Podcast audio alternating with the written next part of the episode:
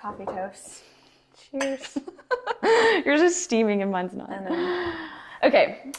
Okay, guys. This is Ellie and Gina here with Vulcan Nutrition. We had the great idea today, actually, from Gina, that we're going to start trying to put some podcast podcast content out there, just because we have a lot we want to talk about, and I think this is a great medium, a bit more long form than reels, to kind of just share some of our thoughts and ways that we can hopefully help you guys with nutrition. So Real quick, Gina, tell everyone a little bit about yourself. I know we just see your face on Insta. so, who are you? What are your credentials? And maybe why are you like passionate about nutri- about nutrition? Okay. Yes, my name's Gina. Um, I guess my background, I first met Ellie, gosh, four years ago? Yeah. You weren't married yet. I wasn't married yet. Neither of us were. We were single Um, ladies. We were single. um, we were both dating, maybe Yes. engaged, but met you through my husband Garrett because he knew y'all through CrossFit Laminin. So Yep. um, I used to compete in CrossFit. Those days are gone. Still the fittest person I know. Absolutely not true. Absolutely not true. Yes. Um, and I got my master's in exercise science from. I graduated from the University of South Alabama. Started at the University of South Carolina. I forget that. Mm-hmm. So I did one year in South Carolina, finished in Alabama, um, and really thought I was going to pursue getting a PhD. I love, love, love research and teaching, and um, that's kind of where my passion stems from with nutrition because I feel like there is a huge education component to it. So, as much as I love fitness, as much as I love to program and do all of that, I really like nutrition because I feel like there's just a huge gap. I mean, with the education component and there's a lot of false information out there so just kind of sifting through that and helping people I I mean, we'll talk about it, Yeah. but there's not like there's not black and white necessarily with nutrition. Right. So And it's it's really hard to know who to trust too because there's so much content Yes. out there. And so we find people clients come to us all the time just say there's so much information that's conflicting. Who who do I believe? And so we hope we can be just a source of just the of truth when it comes to nutrition, just reality check. It may not be fancy. It's not going to be the stuff that really sells, but it's not the 20 pounds in 20 days fix. Right, right. And that's this podcast that we're bringing back. It, it, the purpose of Impetus Health was exactly what you were saying is how can we educate people on nutrition and health so that they can be preemptive and proactive with their health rather than, oh crap, I'm in a hospital now. Now I have to scramble to regain mm-hmm. a lot of my health. So I love that you said that because that's kind of how this podcast started anyway. Um, and then y'all know a little bit about me just because I've talked on this podcast before, but uh, nursing is my background and I just experienced what I call the dichotomy of proactive and reactive healthcare, where I was in an emergency setting, pumping people with meds, really giving them the quick fix. And then there would be there would be people who were hungry for that education piece that wanted to get off their blood pressure medication that wanted to get off their statin. They just didn't know where to start. And they it's almost like they were looking up at mount everest like this is just insurmountable. I don't know where to start. You know and and i love work when we work with clients just starting with like the basics. Like you don't have to have it all figured out and you will make progress just starting with something starting somewhere. So uh, that's a little bit about my background but I, gina and i love getting to work together. It's so much fun because we're like really good friends outside of this setting Yes. um, but getting to work together is so much fun so the podcast today is just something that we were kind of talking about before we started recording is why behavior change is so important as the foundation in the way that you view your nutrition and just health in general. And I want you, Gina, to kind of preface this about one, maybe how why you believe it's so important behavior change, and then we'll we'll dive into it a little bit. But where did you kind of get in get into that? Yeah, I I felt like well most people start with the action. So we say I'm going to change said behavior whether that's I'm going to start walking a ton, I'm going to start eating more fruits and vegetables, protein, which are all great things. Mm-hmm. But we never actually started with the mindset piece. So we never first said let's address the thought and change that behavior because then the action follows. So if we first start with the brain, okay, we have to kind of shift about how we number one view ourselves, which you talk about a lot Yeah. with the your identity component. You have to change how you view yourself in your perception of these behaviors and then those actions follow.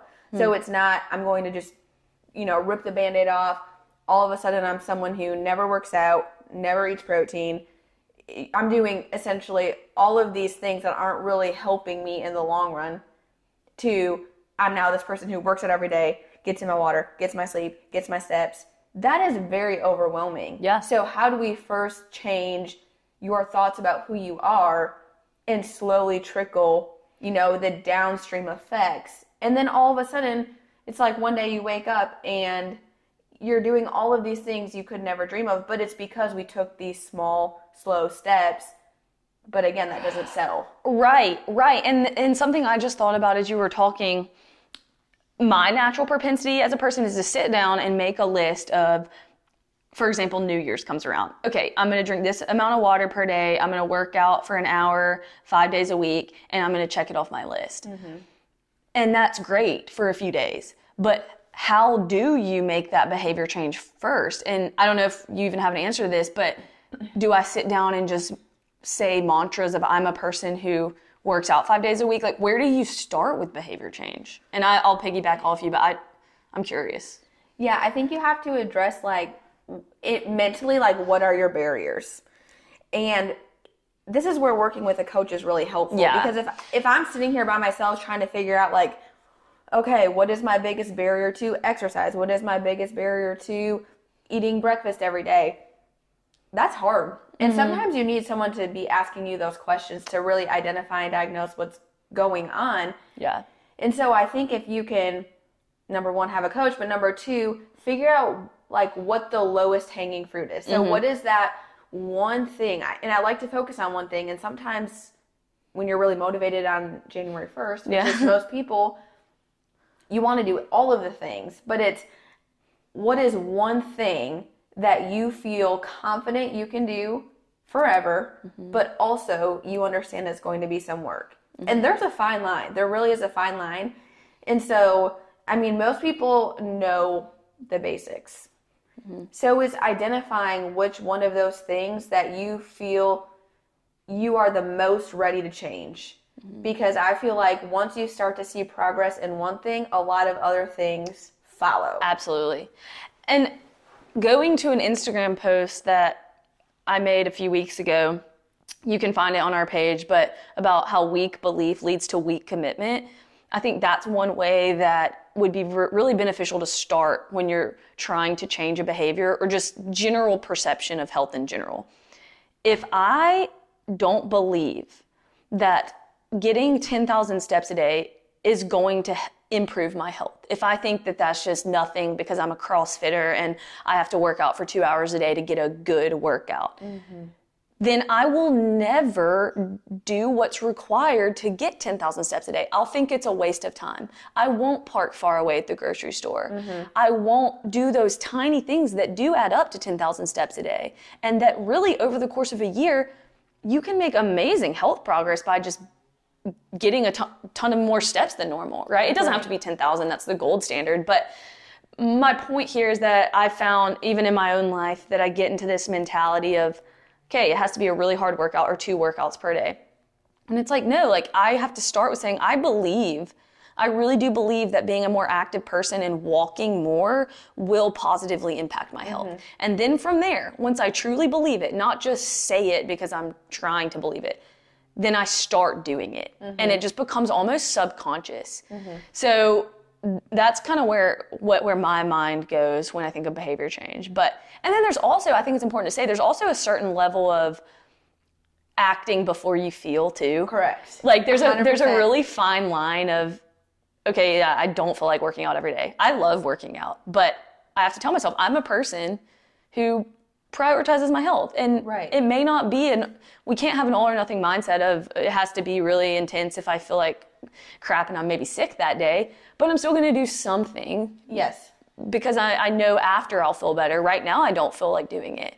So yeah, there's a fine line of of acting first and then feelings follow. Yes. and I was going to say that I sometimes it, it's not just okay. I need to. You know, you don't have to have these grand feelings of okay, now I feel ready. But sometimes just doing the action, the feelings follow. Yes. And then you know what it feels like after. And it always comes back to this whole we are a society of instant gratification. Mm-hmm. I mean, that is why the 20 pounds in 20 days sells. That is why doing, you know, these very, very, very hard meal plans, I'm not going to get into specific Yeah. diets that, you know, are super, super restrictive, but you see progress very quickly sell more than okay i'm going to do these slow changes because now it's taking a lot longer so this is you are practicing delayed gratification you might not see the effects of walking 10,000 steps every single day Yeah. for 3 months Yeah. but then 3 months down the road you're like now I'm a person who just walks 4 miles a day Yeah. and I like that. And it and I always have to bring myself back to it doesn't have to be this hour long walk up a 10% incline. Pour, I mean, In the pouring rain. in the pouring rain. I, and and I love walking, so I I mean, I'm fine with that. I know not everyone does. Not everyone has an hour to dedicate towards that. So it, it is finding those small pockets of time throughout the day yes. and I have totally transformed the way that I do that now. So after my workout, can you go for a 10 minute walk before you get in your car? Yep. In the morning or after dinner, can you go for a 10 minute walk with your kid, with your spouse, with your dog, with a friend? Like, can you go for 10 minutes? Yes, and even a perfect example, your your husband right now is on the phone outside pacing, like in the garage. There's so much value in that. It, I, I, half the time I'll be sitting at my desk on a phone call and I'm like, wait, I could just go walk while I'm talking. It doesn't have to be intense. I don't have to go put my tennis shoes on. Yeah. I can do it barefoot. I can do it in flip flops. Yeah. You know, it. This we'll we'll do another podcast on this later, but there's no perfect hard and fast line for these things. Mm-hmm. Sometimes it's just doing the best you can with what you have, and you have to believe that there is value in that. Mm-hmm. There's value in walking on the phone barefoot. It doesn't Yeah. have to be a formal walk, right? Yeah. So, and going off that, unless if there's something else you want to say on that, mm-hmm. interrupt me. But um, you, you kind of mentioned, I, I want you to talk a little bit to feedback loops and how we are, as humans, we sometimes need to to feel the effects of something to understand maybe that was a positive response or a negative response. I maybe feel terrible or I feel good, and um, you know, with a walk, for example, not feeling like you want to do it, but then feeling amazing after, um, or or just kind of talk a little bit about what we were talking about earlier with feedback loops and how sometimes with nutrition and health we need to play off of those. If you know what I mean by Wait, this. expand a little bit more. Okay, so um, for example, when we were talking about um, you, when you can, you'll tell people sometimes you can eat whatever you want. Nothing's off limits. How, but and how if they did that with pizza all day, Right, right. they're gonna feel really, really bad. Yeah. So, how can we use that to our advantage, learn from that, and take all of these little data pieces of knowing how we feel after a certain action to then better ourselves as we move forward? If that makes Yeah. sense. And, and I'm sorry, that's vague, but just talk a little bit about what you were saying with, with that concept of how you tell clients maybe they can eat whatever they want and see how they feel. Yeah, I think that that sometimes we perceive certain foods as we can never eat this again because if we eat this, we will automatically gain weight. And so there are certain bad foods, so to speak, and then we have certain good foods that no matter we can always eat these. They're they're healthy. We will lose weight type thing. So I think if we remove that that component in the brain and say, if I gave somebody the freedom and said, you can truly eat whatever you want for a day. Mm-hmm. I mean, someone may choose pizza all day. Someone may choose Crumbl cookie, whatever it is. You might do that for a day, two days, maybe 10 days. Guaranteed, you will have a negative response in how you feel. Like, you probably won't have the energy to go do a walk, a workout, or maybe you do and you realize, wow, this doesn't feel good. My And so- stomach hurts so bad. Right. My stomach hurts so bad. I don't have the energy. I'm just tired all the time. And so that is feedback to you to say, I don't really enjoy doing this. And so that gives you the affirmation of, okay, I actually do feel better when I'm incorporating other behaviors, whether that be eating your protein, eating your vegetables, whatever that is. So we all think that if we were given unconditional permission to do a certain behavior, usually we would say, well, I would never work out mm-hmm. or I would never go on a walk. When in reality, that's probably not the case. But we go from these extremes of I'm doing, you think you're doing everything wrong to wanting to do everything right. Mm-hmm. And that just, that switch doesn't flip. And that's when we kind of got into like, we start to have these two identities mm-hmm. of I'm doing really good. And I can't tell you how many people say that to me. I'm just doing, I'm, I'm really, I'm doing really good right now. I'm not, you know, I'm not eating any, I'm not eating past six o'clock or Yeah. I'm not eating any sweets and it's we don't have two identities like we need to remove that and realize you can have whatever you want but there's a there's a balance between it all and Right. so always coming back to that i think is important And there's so much I want to say on that. The reason I brought it up is because that is a behavior change mentality. Mm-hmm. It it it starts with understanding that there's no perfect way of doing things. You're not going to make faster progress just because you don't eat past 7 p.m. And- mm-hmm. And I think you have to take that feedback and that affirmation that you were talking about with, okay, after this Chick fil A meal, I did not feel good, right? It, it, it had a negative effect on other things that I wanted to do in my day. Being, high, having high energy as a mom and being able to take care of my kids, uh, doing an afternoon walk with my dog, the things that I want to do. Did this action over here, was it worth it in the sense of how it affected everything else I want to do? And uh, I follow uh, a girl named Meredith. She's in Birmingham, but she's a really successful nutrition um, coach. And she has this term called a- asking yourself if X behavior is a worth it indulgence. Mm-hmm. And sometimes the answer is absolutely yes. If if enjoying my fries at Chick-fil-A is a worth it indulgence for me when I go once every 2 weeks, absolutely I'm going to do it. But like I told you earlier, if I pair it with a sandwich, I'm not going to feel good after. Mm-hmm. Right? So I have to f- figure out, okay, let's zoom out a little bit. And beyond the 10 minutes that it's going to take for me to eat this meal, how can I set myself up for success to, to not say fries are off limits? To say, if I really want the fries, I've looked forward to them. I'm going to get the fries. But I'm going to pair it with a grilled grilled chicken salad so I can get my protein so I won't feel as bad and still enjoy the fries. Then I can still go do the walk. I can still have energy in the afternoon. To me, that's a worth it indulgent. I've made a trade off, right? Um, but if I had the all or nothing mindset and got the fries and the fried chicken sandwich, and then came home for dinner, felt terrible, and tried to only eat iceberg lettuce, then now I'm just setting myself up for failure with every decision I'm making after Right. that. So I think that's really important to give yourself permission, but also be aware of how it's going to affect everything else. Mm-hmm. There, there's a really, there's a really fine line there. and sometimes you just have to do it to know Exactly. like you, you had to order the sandwich and the fries a couple times to say Yes. hey, I actually don't feel good when I do this. I need to change something Mm-hmm. because again, everyone maybe I eat that. Maybe I eat the sandwich and the fries and I'm like, I feel I feel good. We don't have to have the same. Right. nutrition plan to follow because what works for Ellie might be different than what works for me. And so that's why having someone to help you make those decisions okay, yeah.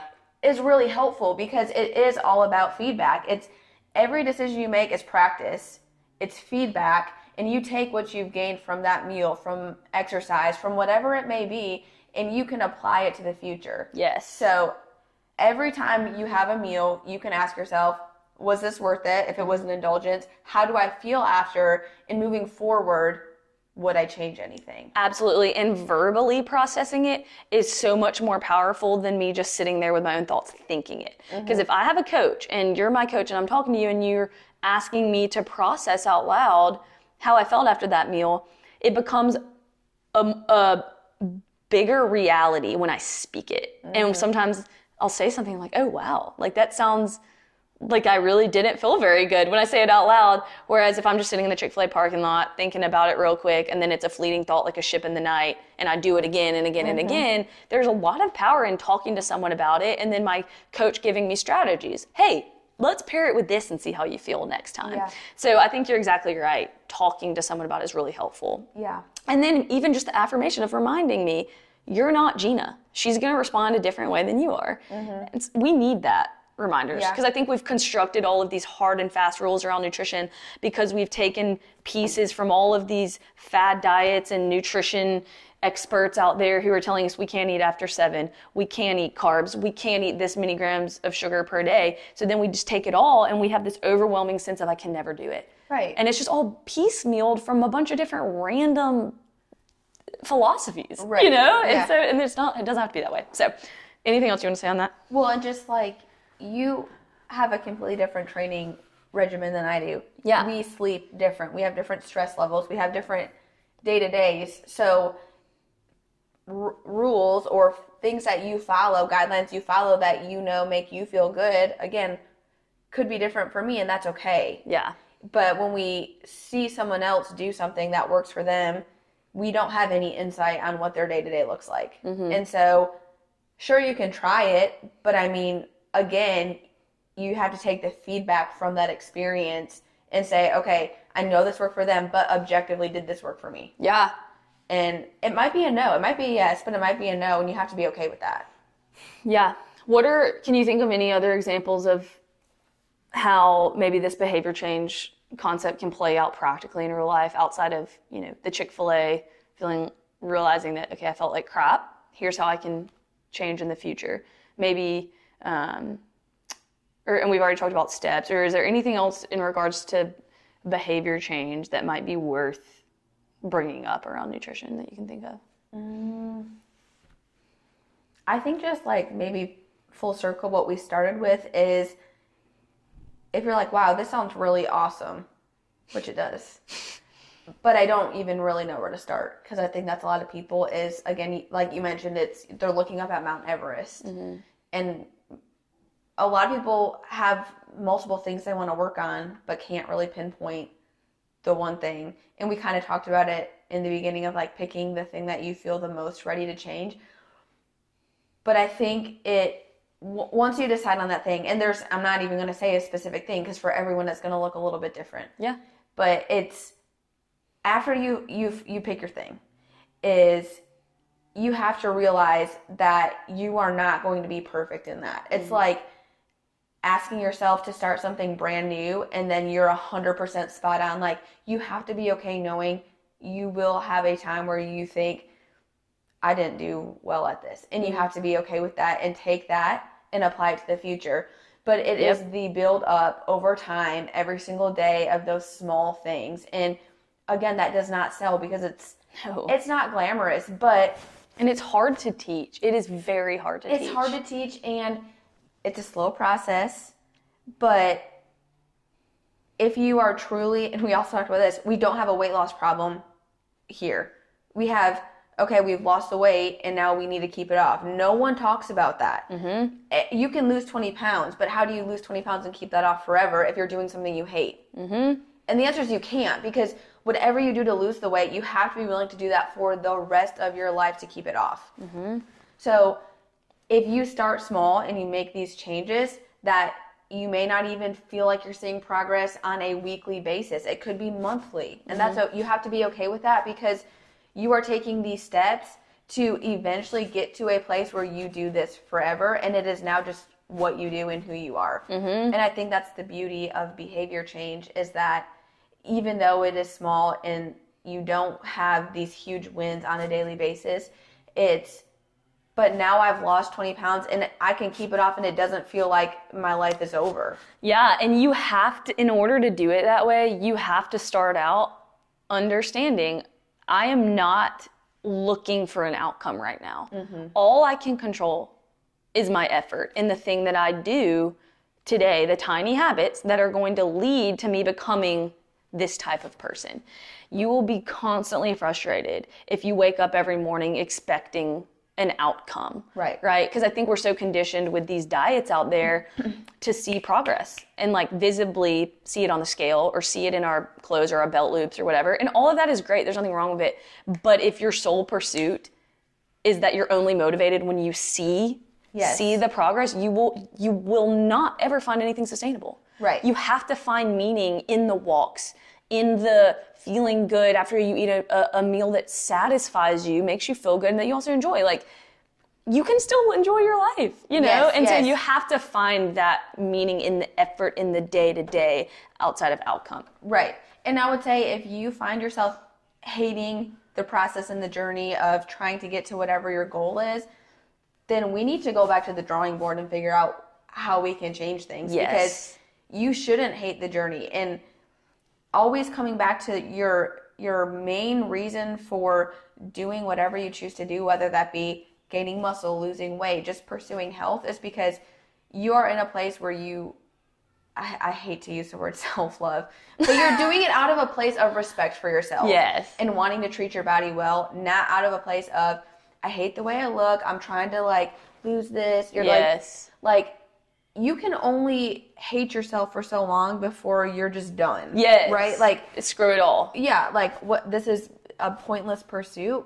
But if you're doing it out of a place of I'm trying to steward my body well, I want to show up for the people mm-hmm. that I love and care for, then the slower progress becomes this is part of the journey. And enjoying the journey, then your body composition is almost like a side effect. Absolutely. And you're not just sitting around miserable waiting for this day where it's all going to just fall into place and you're going to be really happy. You can be happy during the process. And that's where it becomes sustainable, something you can do for life. Yes. Doesn't mean it's going to be flowers and roses the whole time. There's days I don't want to eat a lean protein. And you know what? It's okay if I go and I don't do it, but it, I've just it's it's just become a reality now that for 80% of my meals, I'm going to eat a specific way and then whenever I choose to fill in whatever 20%, I can absolutely do that. But Right. I don't feel like I'm missing out on anything. And and Yes. you have to find that place or else it's not going to be sustainable. If you're living in the 20 reverse, the 20% of my life is is um, or the 80% of my life is just like or sorry, 100% of my life is like completely just dialed in, then you will hit a point where you just can't maintain it anymore. Yes. So I could talk about this forever. I know. No, I think that was good. That was really good. So, um, yeah, thanks, Gina.